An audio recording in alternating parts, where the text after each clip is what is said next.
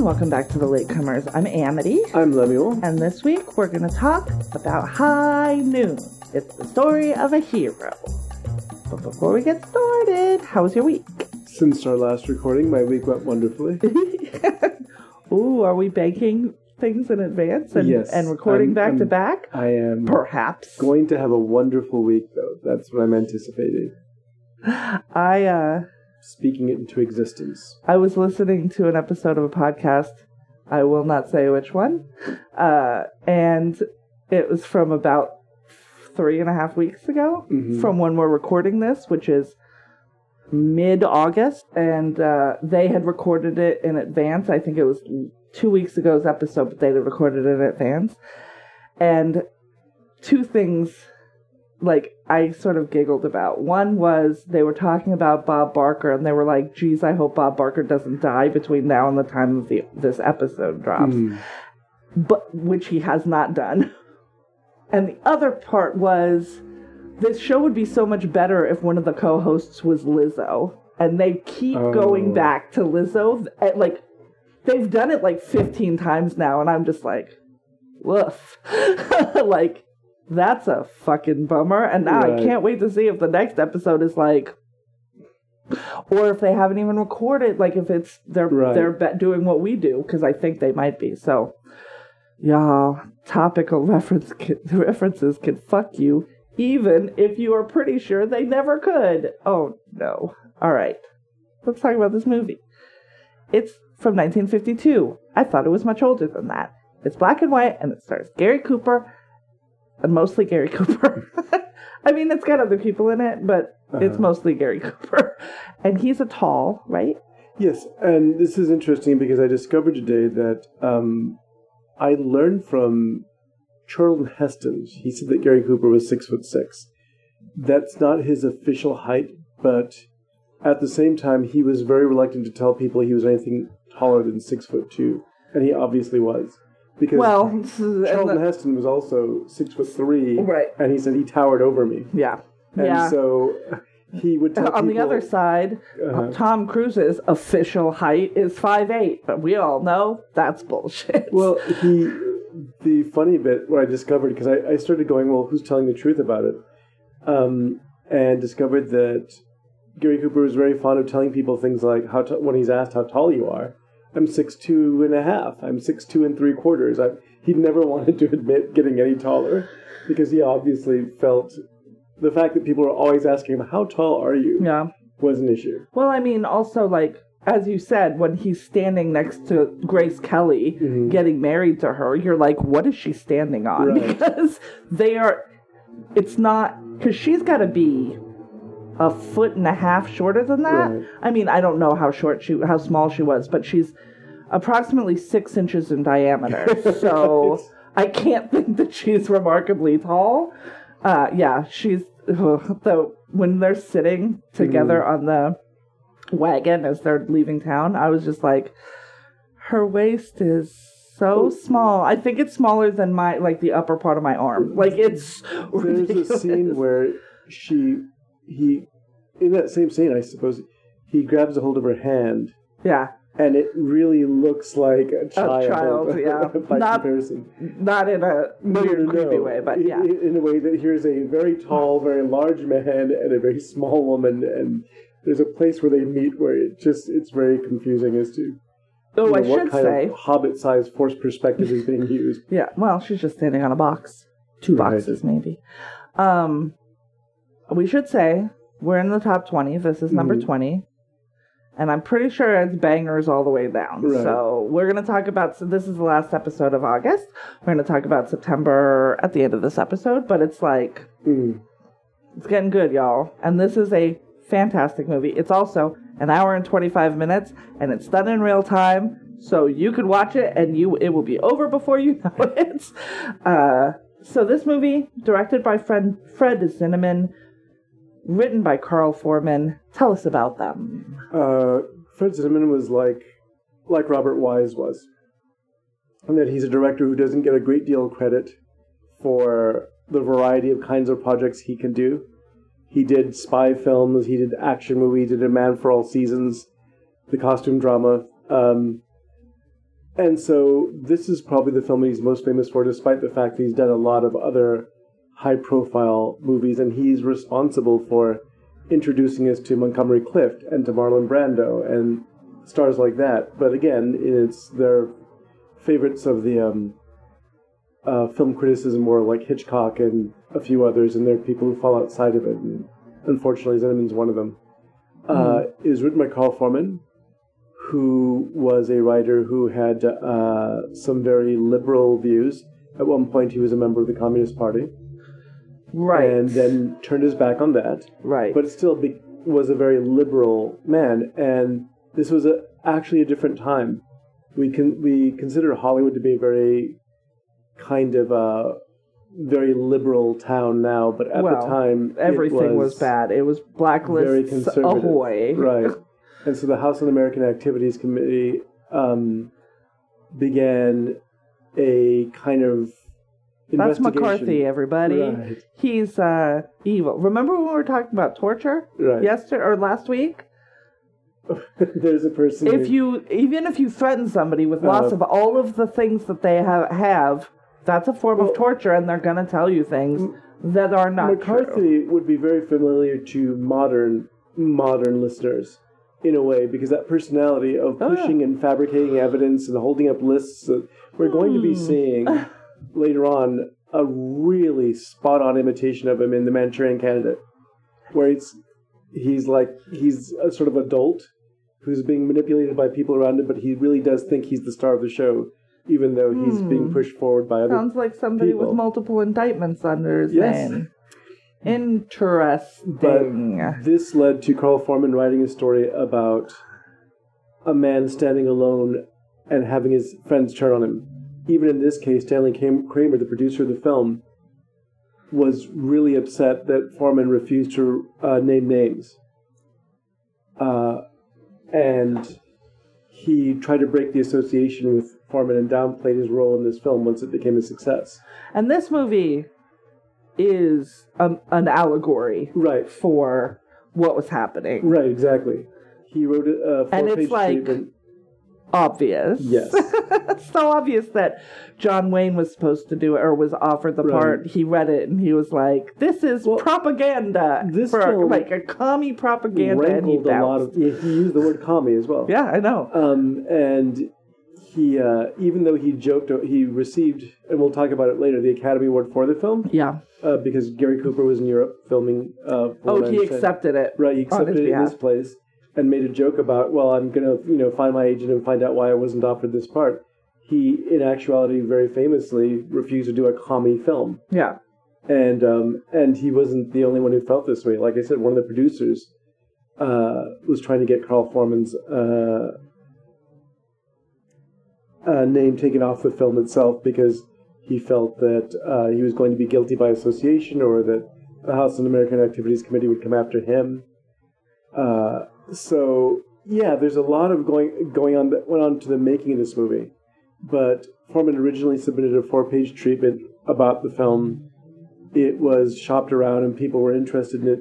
And it's based on a short story it's that not- was published it in wasn't Collier's. necessarily. It's it's similar to. I think was- this story is uh, pretty ubiquitous. I well, think it's, very similar to uh, one of the chapters in the Virginian by Owen Wister.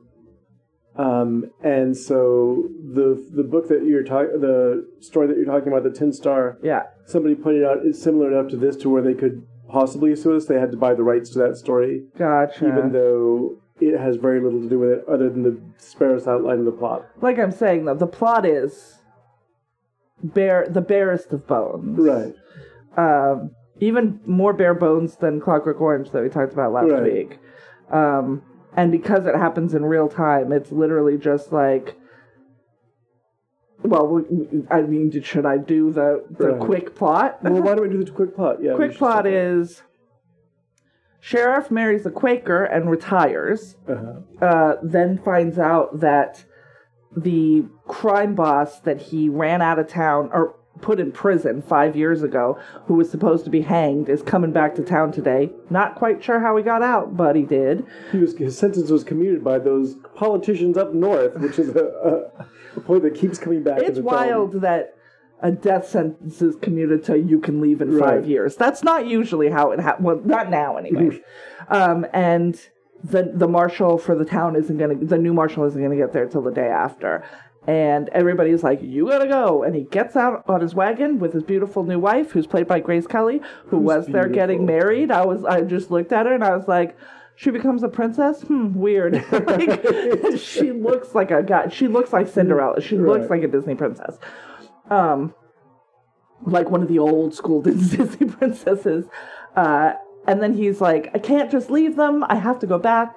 And he goes back against, like, and, and his wife, Amy, is like, Well, I'm going to go to the train station and I'm getting on the train that we were going to get on. Because as a Quaker, she's a pacifist, Yep. and she can't be a part of it. And And she's also like, You're going to, Right. like, he's going to kill you. and we've learned we. What's interesting is this story is amazing by how it, uh, in many respects, and one of them is that it delivers exposition at a breakneck pace. Yep. And all in dialogue, not in like somebody standing and telling No. you. I believe in the further. Let's talk about what uh, astral projection is for the next five minutes as I give a TED talk. It's it's Ah. in this case you find out things about the characters as you're on the fly. Yep, yep, yep, Because yep. the film is really we're starting from there, right? She is going to wait at the train station. Yeah, and, and that's the noon train. That's where. So it's eleven o'clock when Uh-huh. by the time well, like ten minutes to eleven. Right. At the time he gets back to town. No, I think it is 11. When he gets back to town and he's got to raise a posse in an hour because this motherfucker's getting off the train. He's got three lackeys chilling Right. at the train station. So we see them at the beginning. And that's how he, they know that he's coming because the dude that runs the train station fucking He took off. runs out of there to to raise the uh, the alarm basically Mm-hmm. that this is what's happening and uh, so he's like come one come all be a posse and we will run him out of town or what, kill Right. him or whatever we need to do and he thinks he's going to get a posse and you know what nope And yes, the film is watching him get more and more desperate as he goes along. not just more and more desperate also more and more like it's not just desperation it's also this deep disappointment right. about finding out how everyone you thought like you were just lauded by this town. You made this town safe for families. Best you were the best we marshal we ever had Ever will have that, And that then- and then you know he goes he he puts the word out. He thinks his deputy will do it. But then his deputy is lloyd bridges who's uh, younger and dumber and seeing his ex seeing gary cooper's ex which gary cooper doesn't know. Uh, but he thinks that that is the reason that he is being looked over for the new marshal and um and then he you know confronts the the marshal and he and the mar and he, Gary Cooper just is like you're young and dumb and I'm not you're Well, not ready. He still he he goes back because he thinks that he has a ready-made posse. Yeah. He used to have five top guns who worked in this uh, that lived in this town. Hadleyville. Yeah, but they're all gone. They were down to Right. one deputy in the marshal. and the deputy is that that guy during the course of the film he's like I love his his way of backing out. Well, well, see, that's different if it's just you and me because you know that's the that's the other guy. okay. He deputizes that dude. Right. But his real deputy, the Lloyd Bridges oh, character, Oh, yes. Puts his like as soon as he like they have a little fight where Mm-hmm. he's like, You're too young and inexperienced and rash Mm-hmm. to give this responsibility to. And at that point he's like, Well fine, fuck you, I'm not gonna fight for you. Then he goes to the bar and starts drinking. And when Gary Cooper goes to the bar, where all the men are, because they Uh-huh. have not been con- con- congregating at the marshal's office, which is what he expected, they're like, uh, we actually like Frank Marshall, and you can Frank go fuck Miller. yourself. Or Frank Miller. Um, we actually like Frank, and you can go fuck yourself. Well, there, so, so that's a group of what we people. what we learned from this kind of exposition, which is just again, we're just picking things up as they happen. Um, we learned that his wife, Amy, his new wife, is a Quaker because her father and her brother were killed. Doesn't say how or when, just that they were killed by people with guns, and this is why she's turned her back on that lifestyle, and she's convinced him to stop doing it. We learned well, that- that's because she's like, you're if you want to marry me, you're gonna we gotta retire. Well, we And he all- retired after he married her, which was a little bit weird. I was surprised that he didn't do that well, first. When Frank Miller was around, it was a wide open town, and so to use a Western expression, and so Frank Miller was originally girlfriend. Uh, the he was the boyfriend to or the lover to I don't know. How Yeah. I will call it lover. It's a word I don't love, but it's Right, probably the it's most appropriate. strange, uh, to um, Helen Ramirez. Yes, who won Best Supporting Actress at the Golden Globes for this performance? Right, and this is a Mexican actress, Kat, uh, Katy Jurado, and she owns half of the town, it seems. Yeah, And so she was originally with Frank. Then she, after she saw how crazy Frank was, Well, and he got killed, or like Right. set, not killed, obviously, because he's coming back. He got sent away five Right. years before. she starts siding with the marshal. Then she has a relationship with Will Kane, and then when after about a year, after you know, he stops seeing her, and it's never made clear who stopped seeing who, Harvey comes in the picture because Harvey is the great catcher upper. He wants to sort of be a part of this be. life. He wants to be. He wants to be Gary Cooper's Right. character, who is yeah, his name is Will Kane. We didn't say that. Right. That's his name, Marshall Kane. Um, so yeah, so we we see her Mm-hmm. because she's like. If Frank's coming, I gotta fucking go. Right. Like I can't be here when the three of them are here. Like that's too No. much. She sells her business for two thousand dollars. One thousand at the time, like that day, because Mm-hmm. she's getting on the noon train with Amy. They're gonna go together. It turns out we'll get there, and then one thousand dollars six months from then, and and then her partner in the store that you know thanks her and and is like, you know, my wife said some things. Never mind. I, you've treated me very Right. fairly. Like there's like clearly some racism, and she's like fucking whatever. Because she's the most self-possessed woman you've ever fucking Right. seen in your life. Her Um, character is really interesting because she's very self-possessed. If she wants to take a man with, she will. yeah, And, and her, she's a Mrs. Ramirez, so she is probably a widow. right, Um, and so yeah, wh- what what virtue? I have Right. been with him. Clearly, I have been with a man. And so also- now I'll be with whoever the fuck I want. exactly. And, but I Look like at me, I'm gorgeous. She is. she is, It is just this, and rich. right. This idea that she's very self-possessed and she doesn't take shit from anybody over the course of this film, and her And she's retreat kindest is very to- composed. a woman who she doesn't have to be kind to. Right. So, yeah, so um Amy's chilling at the hotel waiting for the the noon train right. cuz she's like I'm going to go. They were going to ride into the prairie to live and now she's like, well, I'm going to just leave. Right, and he doesn't want to actually ride into the prairie with her because there's three of Frank's associates already waiting at the noon train. Yeah. At the for Like the noon the four of them are going to come in and Right. cause trouble. And He so, doesn't know what kind of trouble, but then he also figures if he's coming today, Uh-huh. and the new marshal gets here tomorrow, that new marshal then works for Frank. Like that's just what's going to happen. He's going to have no He's sway. very deeply entrenched in there Yeah. with all the friends he has, Yeah. particularly in town. yeah. So he's going around. He goes and visits Helen, and she's like, "I know he's coming. I'm getting on the train." And he's Mm-hmm. like, "Okay, great." Um, uh, uh, what's his Lloyd Brid- Bridges' character's name? Harvey. Is Harvey? That's right, Harvey. Pell. goes back and sees Helen Ramirez Mm-hmm. and is like, "You you always loved him or whatever." Like she and she's like, "Get the fuck out!" Mm-hmm. Right. And he tried like he for like he kisses her forcibly, and she like she goes. I don't like anybody to touch me without invitation, Right. and you no longer have invita- invitation. Get out. I was just like, look at this consent talk Right. in 1952. This woman's a badass. Um, at this point, Amy is downstairs in the saloon that Helen lives above and that has her name on the outside. Like she owns this thing.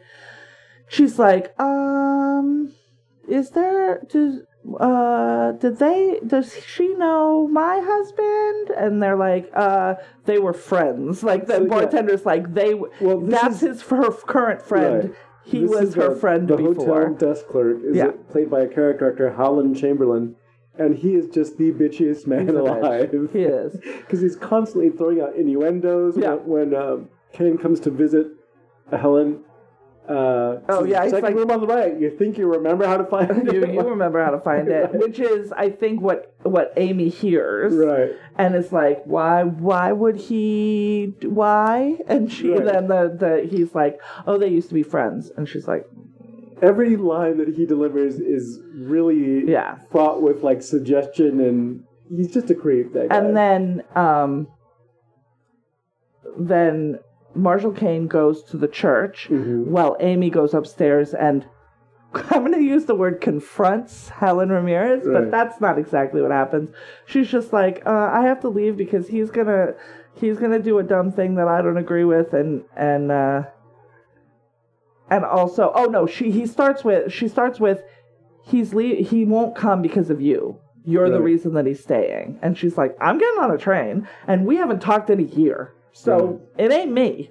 I am not the reason. And then that like sort of settles her. Like then they like they're a little.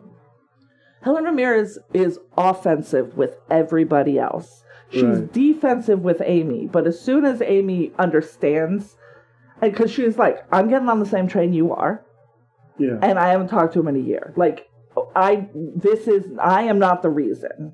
Um, and then she's like, well, then what is the reason? Like, Amy's like, what? Why is he doing this? And that's when Helen like invites her in. You're waiting for the train. Right. I'm gonna go. You sit and wait here. You don't have to wait downstairs or at the train station.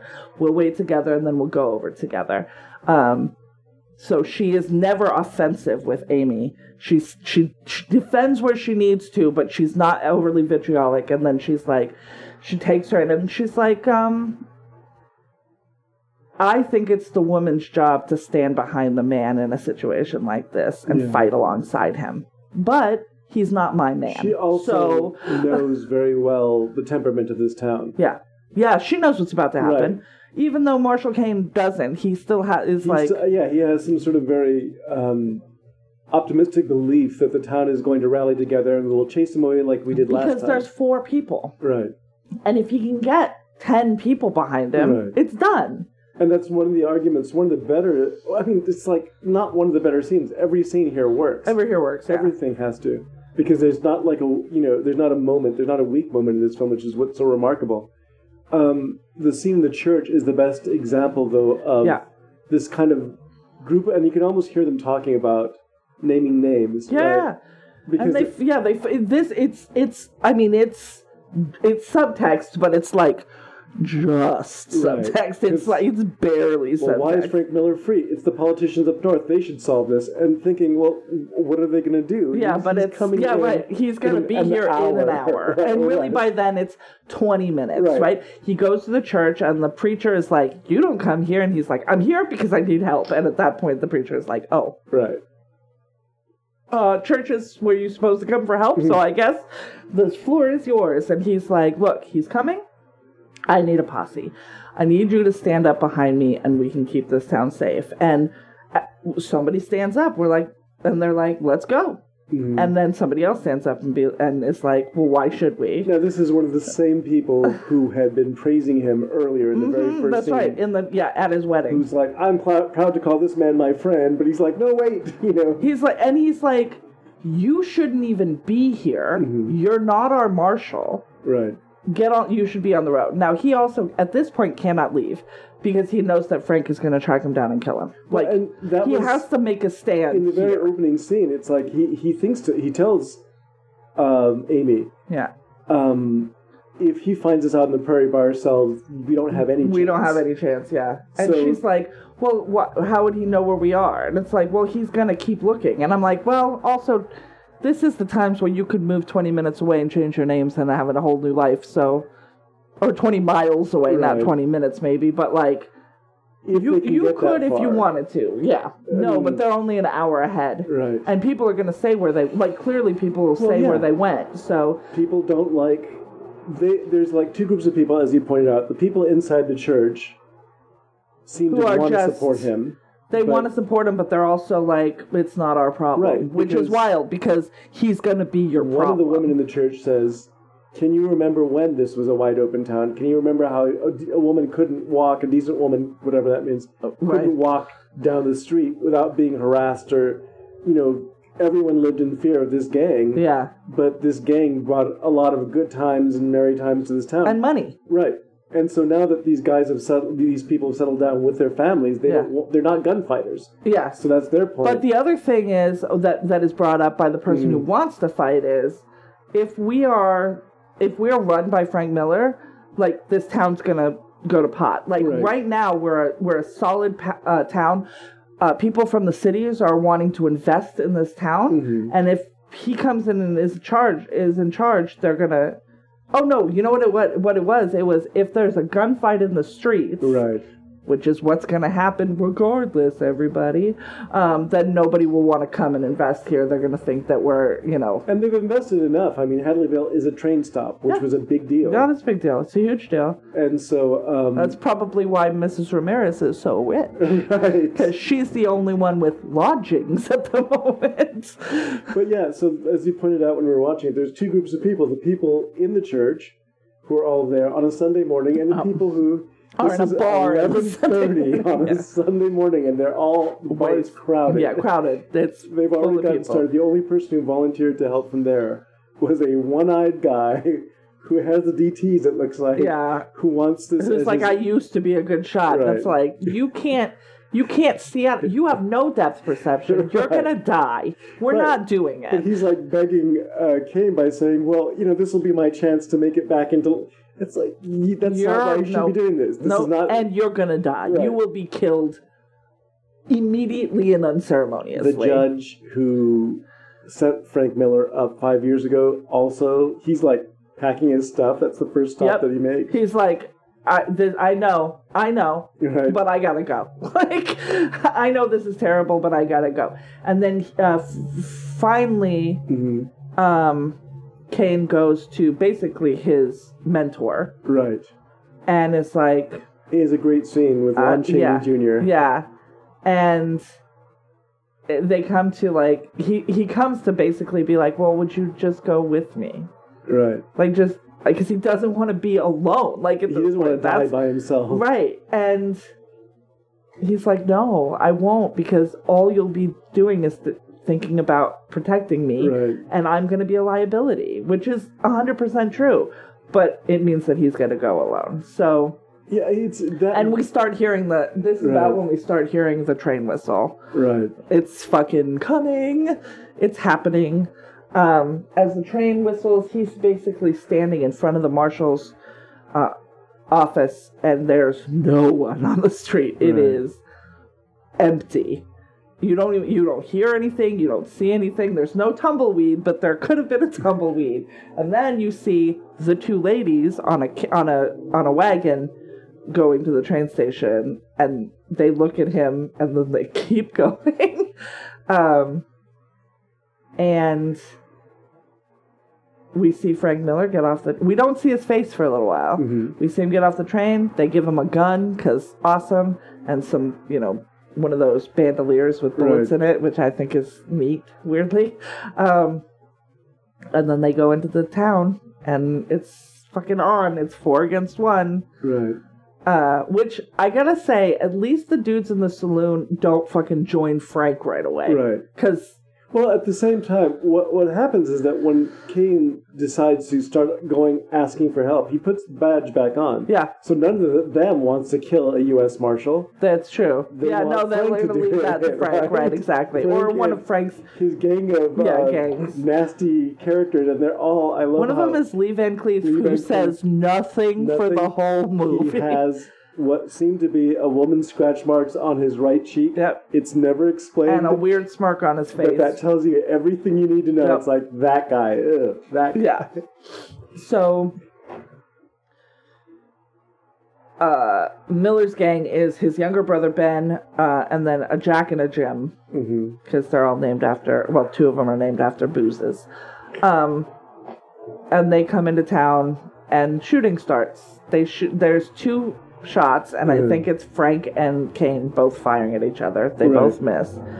Uh, and then then it's a gunfight. It's a hiding, and this is a, um, but as soon as Amy, who's at the train station, about to get on the train, hears the bullet. Oh, she's on the train. gunshot. Oh, She's she all the way next on? to Helen on the train, and then she just bolts. I thought they were stepping onto the train. I don't think she was all the way in think there, on the but I, okay, yeah, but it's it's Uh-huh. one or the other, and she just takes off towards the Yeah. town, and she gets to the town or like to where the marshal's office is and there's a dead man on the ground and it's one of mm-hmm. Frank's gang. I don't know which At one. first, she sees a dead guy and thinks, "Oh my Thinks god, they yeah, shot him." but then it's like no, it isn't. So then she goes inside. She hides inside of a building. his uh, his office Oh, is it his office that he, because that's in? where she finds his last will and testament that he wrote That's out. That's right, which he had written out. That's what he spends the last It- five minutes right. before noon doing. He writes his last will and testament in some beautiful handwriting and then folds it up. And then on the envelope, it says, to be opened in the event of my death. Mm-hmm. And this bitch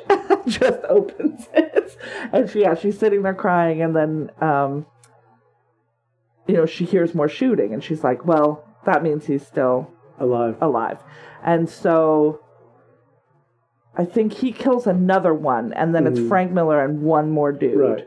There's a Uh, whole uh, set piece involving a barn, Yeah. and he actually And fire. it's like, laid out very logically how he does it. Yeah. Um, because the first person that he shoots is because one of them, having seen Amy, is like stealing a bonnet because he's going to try to entice her with it. Was 'Cause wild. he's a jerk, and that guy smashes a window right as they're coming up on him, and Yeah. that gives him the heads And up. that gives him the heads up. Because otherwise, yeah, Right. they would have had the drop on him and he would have died. and then after that, he climbs to a superior altitude Yeah. in the barn, so he has a, a view of the street and is able to take another guy out. Yeah. So it's all laid out, not like, Yep. oh, he's superhuman. No, he's thinking no, he's really thinking. quickly. Because he's like, it's four against one and I'm definitely going to die. So I'm going to take as many with me as I can. right, exactly. um then yeah as they're fighting there's you know they're around corners they know where they each other are it's very much like um what's that movie black hawk down Yeah, um where they're in mogadishu and it's close quarter fighting right. um it's like that or the and the second half of uh full metal jacket Right. where we know that there's guns over there and we have guns over here and we're firing at each other from around corners and trying to Yeah. yeah No so one there's wants a to lot of come out and expose themselves and get shot because Nope. they're going to get shot. they're gonna get shot. Uh, they at one point or at at sort of at the crux, uh, the last man of Frank Miller, one of the last one of his gang, is standing in front of the marshal's office and has a bead on Marshal Kane, like he's gonna get him. Because I don't think he knows where he is. I Right. think he he's got his back turned or he's figuring out where turned to the Frank is. Yeah. Of No, no, no. I'm talking about Kane. Okay. Doesn't know that this dude is there and, Right, and exactly. is going to shoot him. Uh, and then uh, we hear a gunshot, and that dude falls down because Amy, Quaker though she may be, right, shot this motherfucker in the back in the back through the window right, because Heather Ramirez was like, right. "Real ladies are there for their mans, and he's not my man, so that falls on you that's now. that's on you. Uh, even though I'm way better suited for this, but I'm gonna be getting on this train and going the fuck away. Uh, and that allows for it to be a one-on-one situation between hmm Frank and the marshal. And finally, I don't know if she comes out or if he, goes knows in. where he sees the fact sees that, where I she that was is. his brother. One of them was his brother, and so when he sees him die and understands the bullet came from behind, he goes and drags her out of the office. He drags her out of the office and, and holds her in front of him like a human shield, which is some Charming guy. bullshit. And then she, because she's smart, claws at his face, which gets him to both let her go and stop aiming his gun Right. at her husband. And he takes that opportunity. She like pulls herself away to the side, Right. leaving him uh, open, vulnerable, and not holding his gun on the marshal anymore. And uh, Marshal Kane shoots him in the chest, and then he dies. And then uh, that's the Everyone end. from the town comes out. Yeah. Then she picks up his, or he picks up his wife, hugs her, and then the whole town is like, "Yay, you did it!" We were on your like- side the whole time, from the bar or the church or our homes. And then he pulls off the fucking badge, throws it on the in the dirt, gets on his wagon, gets the fuck out of town because they can go fuck themselves, which is fantastic. And the whole thing happens in 90 minutes. It's real time on this on the screen. Once again, there's no exposition dumps. It's just through dialog Mm-hmm. and looks. Yeah. there's also looks, but it's mostly Gary dialogue. Cooper was. I was reading about him um, because I'm very. I was familiar with his work as an actor. I told you that he reminds me. Uh, modern equivalent was like Harrison Ford, and I don't know if there's a younger actor like that who you're just looking at his face because tiny little things register. Lloyd Bridges was talking about doing his first scene with Gary Cooper, who he admired growing up and all. Yeah, He says, "I'm doing this scene. I'm fidgeting. I'm, you know, leaning on a door. I'm, and that's the first big when Harvey's asking Will, you know, why wasn't I made why sheriff? wasn't I the right? Why am I? why Um, you not? and he says, "I'm, I'm doing all these sort of gestures. I'm doing all these. I'm going, and he's just looking at me. And I'm, he says, I'm thinking to myself, what is he doing? That's all he's going to He's give me. being still. He says, Ugh. go back there. I look because I'm a young actor. I go and look at the dailies, and suddenly I'm completely overwhelmed by how much he's giving me in this scene. And this is something that, But he's actors- doing it with right, his face and his attention Right. rather than all of this. right, these business. right. And so it turns out that he was really widely respected by everyone, as different a group of actors as Charles Laughton Uh-huh. and Daniel Day Lewis admired. Like, Was he a method? Because Well, Daniel Day Lewis is he method. had no formal training as an actor whatsoever. No. he just like he had a gift for imagining himself in the part and then just doing the part. Uh, try acting. Right. He's acting. And that's what Charles Laughton's like. Well, he's really frustrating because he's a wonderful young man, but good God, he makes it look easy, and we're all trying really hard to do this. Um, but yeah, yeah, he there's a whole story about at the fact that he had just had surgery on his back, which I understand, and so he was in a great deal of pain Uh, during the making of this film. That makes sense because he moves very deliberately. Right. Um, which is an interesting. Turns out it's not a choice, Uh, but it was a thing that the director took, you know, Right. use of. That he's not running around. He's not frantic. no, He is moving with purpose, but he is composed. he's composed, and he also, I think, all the panic that he, it's like he looks like he's suppressing a panic Yeah. all through the Because as it goes on, he's like, Mm. oh, um, I went from maybe being able to beat this thing Mhm. to almost certainly going Right. to die. Yeah, and there's The one man that was like, yeah, we'll do it, he goes out Uh-huh. to get ready and then he comes back and he's like, are we going to get prepared? Are we going to figure out what to do? And then he's like, where is everybody? And the marshal's like, Just- so it's you and me. And he's like, um, my that calculus has changed for me, Right. and uh, I don't like these odds, and I don't. I've got a wife and kids, so I'm gonna go to my wife and kids, and I am very sorry, but uh, you're on your fucking own, and Yeah. it's rough.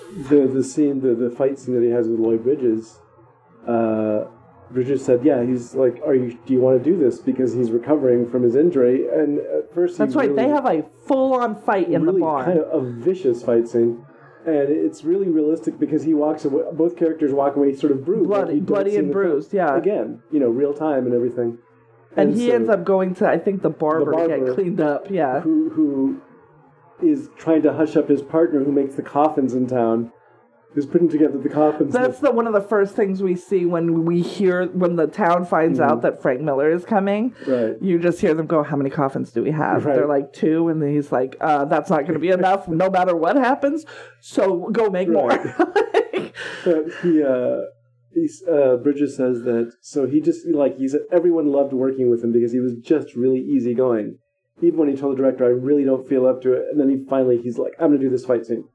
And Lloyd Bridges says, uh, my son, Beau, was around, you know, wanted to see this movie being Yeah. shot. So he goes, well, it's in a barn, there's a hayloft. So you stay up in the hayloft, don't make any noise, and we'll just do this whole take, right? So the whole thing, they're really into it, they're whacking the hell out of each other and everything. And then he says, and up until the point where Coop knocks me out, and then he goes and gets a bucket of wa- like a water and or a pail of water and throws it on him. yeah, he does. I guess to make sure he didn't die. And at that point, I don't want to get hit by Gary Cooper. I feel like he could hit real Yeah. hard. Beau Bridges, little Beau Bridges, sees his dad get splashed by the black bucket of water, and finds that to be the most funny thing he's seen in his entire life. Oh, and no. Bursts out laughing. Because it's always funny when Right. your dad gets hurt or humiliated. Kids love that. right. And so it ruined the entire take, and they had to do the entire thing all over again. And he says, I thought he would be really mad at me because he didn't want to do this in the first place. But then the next day, he invites me and my wife and Beau off to dinner at his house. So he was just that, that kind of guy who Yeah. takes them out to dinner.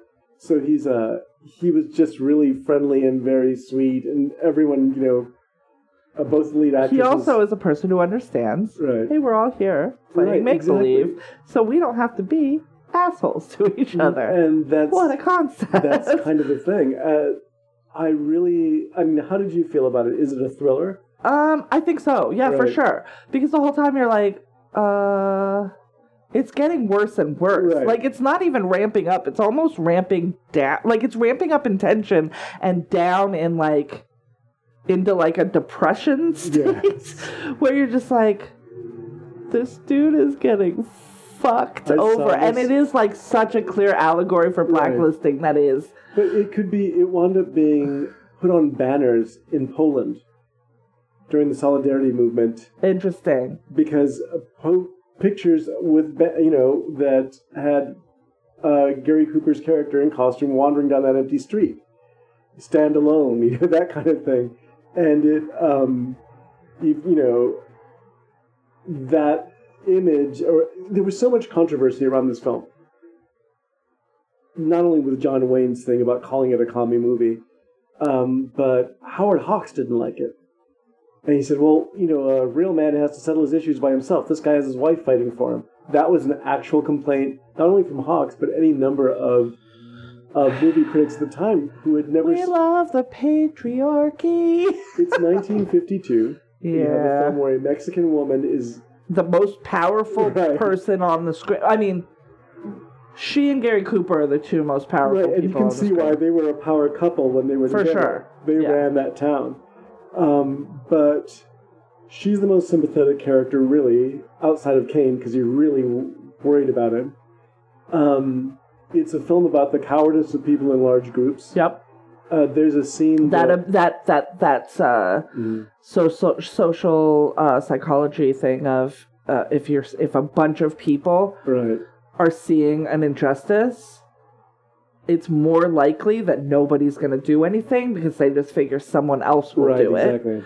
and nobody then wants to be the one to do it. If you see if you alone or you with just one person see an injustice you're more likely to step in. If that's your Right. if you're if, if you're a person who would you're going to more likely do it then because there's nobody else to do it. And so that is that puts the sort of impetus on you. Yeah, there's a okay. So, um, Lon Chaney Senior Junior plays Junior, yeah. his uh, his uh, mentor, yeah who has arth- busted knuckles and arthritic hands. yeah that's Um, why he can't fight Right, he he can't, and we see that he's in character the entire film. The opening scene at the wedding, he's rubbing his hands, and you can oh, there's something wrong with him, and he just keeps that going throughout the film. But he gives the closest to exposition in the entire movie because he does give this yeah kind of, and it's again, it doesn't It's almost like um, it's almost like a eulogy right. that he But gives. he, he gives this line: uh, "You risk your skin catching killers, and the juries turn them loose so they can come back and shoot again, shoot at you again. If you're honest, you're poor your whole life, and in the end, you wind up dying all alone on some dirty street. For what? A tin star." And so that paragraph, that's the biggest amount of exposition in the entire film, Right. really. Um, but that offended people because they're going, well, what about all of us working together? Is it no? But you weren't but you weren't. right? But this, you aren't. This film is written from the point of view of a person who had to stand on his own. It's like people who say that the world, the country is a democracy. I'm like, Right. no. If the country was a democracy, you'd take a turn being a street sweeper, but you don't. Right. That's not. We are a representative, um, situa- republic, Mm-hmm. and we do that with all, everything. Right. You are not responsible for multiple areas of society. You are responsible for whatever your job is and your family. And sometimes not even fucking that, Yeah. depending on who you are. But yeah, I I've always loved. I saw the film the first time when I was like 12 years old. I loved it. We got to talk about the music. The music, yes. There's a theme song that is basically the entire plot of the movie that is Right. sung at the beginning, at the end, and all of the music stings in the movie Mhm. are variations on it. Right. It's sung by Tex Ritter. Uh, it won Best Song because, Uh-huh. uh, of course, it did. It's called. Do not forsake me, oh my darling. Well, it's actually, I think, actually called "The Ballad of High Noon." That's Okay. like the name, the the actual Right. name of it. Um, Tex Ritter is John Ritter's dad, And I saw and Jason Ritter's grandfather. I saw a clip of him today saying that that was his father's proudest moment was standing at the Academy Awards performing this song. Amazing. And then later that night it wins the winning award. the award. Yeah, yeah. It it's an amazing song. I but I was like, uh, was it usual for the lyrics of the fucking opening song to just be the story? Like, it's literally the lines to shoot Frank Miller dead or Right. in the song. Like, it's not. It's not subtle. It is what's about to happen. I, I, I, might open up and and pull the actual uh, lyrics. I think the only other movie I've seen where the music is as integral to the story as inseparable would be would be the third man. Yeah, Where it's just like you can't hear this if they're without thinking of this film. There are other things. Right. We talked about that when we talked about the third man, things Right. like Jaws. Yeah, yes, but I Like mean when you have as as we mentioned um, one song just being the entire focal point and in the background is uh, layered in these sound effects of the clock going um, and the constant turning to clocks it really does Yeah, you see the clocks in the background just Right. like and there's five minutes left. and he's constantly there's five minutes to look left. to see how much time he has I want to read the lyrics to Uh-huh. this song because it's wild. Right.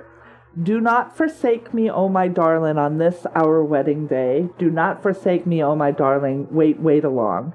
I do not know what fate awaits me. I only know I must be brave, and I must face a man who hates me, or lie a coward, a craven coward, or lie a coward in my grave.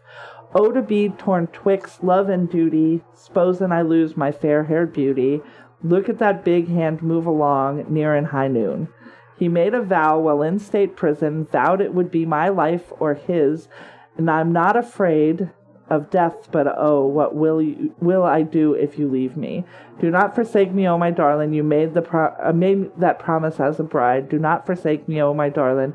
Although you're grieving, don't think of leaving. Now that I need you by my side, like it is a pleading to his wife.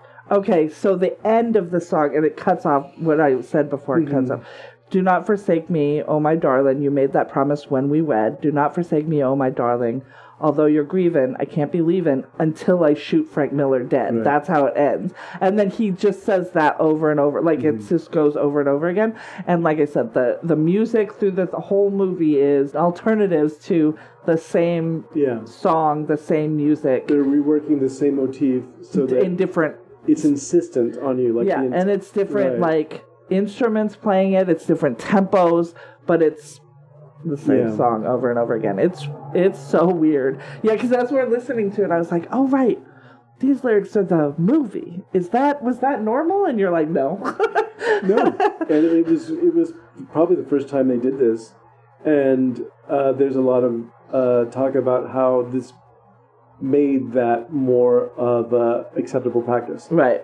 Because there really wasn't something before. That- Where, it's really interesting. Yeah, and it's like it really sets the mood because it very much feels like a feel like a funeral dirge. Yeah, it's a slow and then his voice is hella deep. Right, So it's just this resonant thing. And then you open, like, this is the song you hear. And then you open on a wedding and it's all joyous. And you're like, the fuck is happening? And immediately, though, it, like, switches because you see these dudes at the train station, like, hey, is the noon train going to be on time? And he's like, and the train, you know, the, the, he's not a conductor. Like, the, uh, he's probably the postman, too. right. He's probably it's one of those little towns Yeah. where he's the Um, postman. He's the uh, He runs the whoever travel runs the yes exactly Right. runs the train uh, station, the depot, is Uh-huh. like, I don't have any indication that it isn't. Right. Like, um, and then yeah, he runs away, and then it's on. Uh, I'm So- glad you liked it. It was. It's really It- good. It is really one of my favorite movies. and it's like like i said last time i was like i can't deal with the violence of Mhm. man on man and this is a different kind of man on man violence like e- just what gary cooper is going through through the movie where everybody is like nah go fuck yourself Right. and then yay at the end that's a that's a form of violence as well You're, you're watching him lose hope as the story Yeah. goes along. and you just see it in his face Right. like Because you made the comment while we were watching it that you'd never heard or you'd never seen someone actually set their jaw before. Yeah, there is a point where you can see like real fear in his eyes, Uh-huh. and then he does this thing where he like it's almost like he's biting down on it, and Uh-huh. his face changes shape and his jaw hardens, and I'm like, oh shit! like I've read that numerous times, right? Or you hear he set his jaw, never seen it happen. It was like this is it. This is this is what people are describing. The only person who is willing to volunteer, aside from you know, um, the, the know, one-eyed guy, Oh, it's a Um, 14 year old kid kid. at the end who really wants to help him, and he keeps lying to him. I'm 16. Well, I'm big for my age. I can. And He's he- like, you can't. Right. As much as I would love to not be alone yeah, and really, really don't want to be alone, I'm not going to consign a 14 year old to death. Like, I'm No. not doing that. If I'm going down, at this point, if I'm going down, I'm going down alone. What's great about that is the first part of the scene, he's completely lost hope. The last guy who was going to help him backed off, you know, and he's face down on his desk and he looks like he's about to lose his shit. Yeah. And then he, this kid, He's crying. yes, this kid walks into the room and he suddenly realizes he's still the marshal, so he He's sits up, Although he up. isn't. Right. I mean, he is re sort of deputized himself, Right. but technically, Mm-hmm. But not yeah, the marshal. I think that yeah, it's it's just a matter of though. This is one of those movies that you see that can affect you in such a way to go. This is what you do in life. You Yeah. take responsibility, and you protect the ones that you care about. And in this even case, if they're dog shit. Right. Because sometimes they're dog shit. and I really out. like, despite the, the the protests of other people, because it was very atypical. It was a western. Yeah, no, it's. I Um, mean, 1952, we'd already been seeing, and this was Fred Zinnemann's idea. We haven't, we've seen so many of the John Ford huge panoramas with the big, huge open skies in Technicolor that reducing it down to this one street, essentially, that he keeps walking up and down trying to get help, made it almost look like a documentary in ways. Yeah. And it went for a semi documentary feel. Um, and it achieves that so that you really feel the desperation of it, and it doesn't turn into a traditional Western at all, really, because even during the gunfight, his wife is helping him. And Yeah, watching was- them work as a couple yeah, was really interesting because you don't see that, especially in 1952, much less now. yeah, and it's um, it's considered an early example of something called a revisionist western. Right. Uh, so it's a sh- which is a subgenre of uh, westerns called post-classical, Mhm. um, where you basically are not romanticizing No. the old west. And I would argue that most westerns that have been made in the, especially like the last forty years, like in my lifetime, Right. or or fall into that category. Like we're not like, hey, it's awesome to kill indigenous people anymore. Like we're like this Yeah. shit is it's hard, it's filthy. You have to fucking make hard decisions. There's it's brutal both ways. Like Mm-hmm. it's not like the good old days, which is what westerns before this Yeah. and and westerns after this to be Westerns fair. Westerns were adventure stories, Yeah. really. Um, they were adventure stories. see yourself about- as this white Right. this heroic white man and everybody else yes. is just there to as props for him Indians, Indians frequently ride off to attack the settlers. They're saved by the cavalry. There's they all sorts of women tropes, and right? then yeah it's There's all sorts of tropes, and this film doesn't indulge any, any of them no you see not a single indigenous No. person other than Heather Right. Ramirez who Mexicans are indigenous that that is sorry, that's just what it is. Uh, and but there, yeah, there Yeah. not any of that. There's no disrespect. For Every no. all the bad guys in this movie, white men. Every single bad guy in this movie is a white man. It's almost like it's not- real life now. it's not also it's not targeting them because you do have these people who are not in a position to actually help him like his mentor or the 15 year old kid right. right you have the, the people who want to help or even the town drunk who um, but it's yeah overall this film it really does teach you something because at first i thought to myself watching it now Yeah. is this i've had to review a lot of what i held near and dear before Yeah. because I'll look at it and go, okay, this is a really terrible example of masculinity that Right. I'm watching, but this was a film I admired a lot when I was Right. a kid. Or this is whatever. But when I watched this film yesterday with you, it was exciting to see that, oh no, there were people who had the right idea.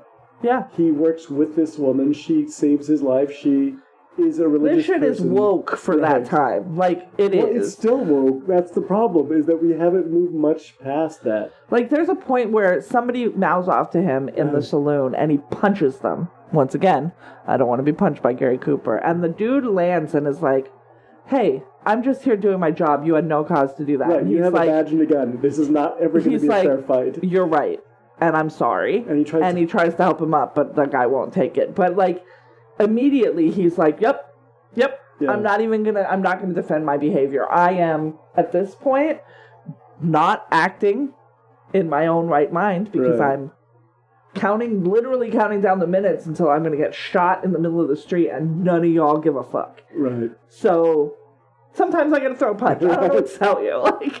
Like, But yeah, I appreciated the fact that just the depiction of how the depiction of Amy, she falls into Jesus' admonition that man wasn't made for the Sabbath, the Sabbath was made for man. In other words, religion doesn't work if you're not using it for the common good, and even if this is a wrong thing to do, you have to save it. And Yeah. so it's like she wound up doing the same thing that he did later by taking off that badge. She took off her kind of self righteousness.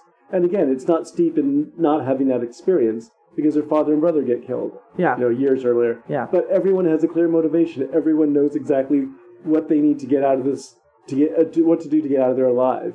yeah. And so, yeah, this this it's a great, great movie. Everyone should see it.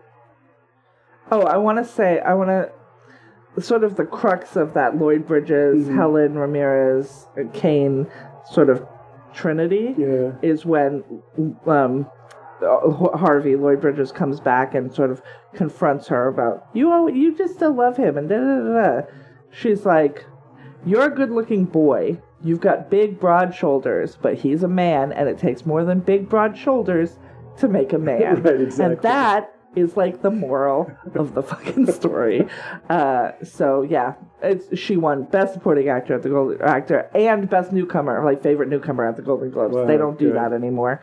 I think the only people that still do newcomers like the MTV Awards if they still do that. Mm.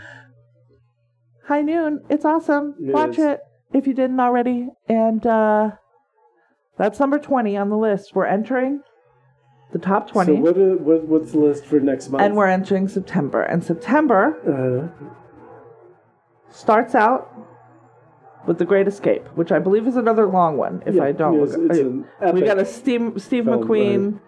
Uh, I believe they are breaking out of prison. Is Right, that oh, accurate? and everyone is in this movie. That's right. The cast is like Like bonkers. James Garner and I cannot Steve remember if I've seen that. I don't think I have. we it's the it together. it's the right. ball, right? It's the he's Yeah. bouncing a ball We against started the it wall. together years ago, and then we Something never happened finished and we didn't finish it. Okay.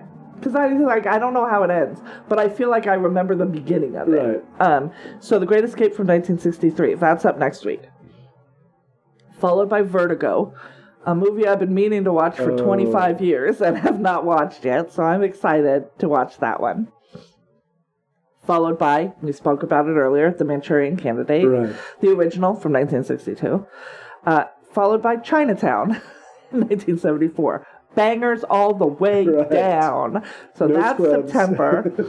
Um, and yeah, so that's September. Uh, so we'll start with uh, The Great Escape next week. Mm-hmm. Uh, I'm hoping to stay on schedule. I'm actually taking my first vacation in over a decade. Right. Uh, the beginning of September, which is why we're banking things now. Uh, so hopefully, though, you won't even notice, except for I keep telling you. So you might notice a little bit. Uh, and that is that. Great Escape for next week. Yeah, I think it's a long. I don't think it's like three hours long, but It's not as long as Lawrence of Arabia well, nothing's Hur, as long as but the. you have this amazing cast, and they all get their scenes. Oh no, it's pretty fucking close. It's two hours and fifty-two minutes. so nah, it's three hours. Then just round it up. Uh, so is it ava- It's available on a. No, we haven't recorded. Oh, okay. But yes, uh, we might have to check before then to tell people where it's available. Uh, MGM Plus on uh, Amazon. But yeah, we recorded off TCM, and I think it's on TCM fairly regularly. Right. And you, or you might own it because this is a like, famous movie. where Yeah. people we're going to do all the movies that and there's so many movie stars in this film, right? Yeah.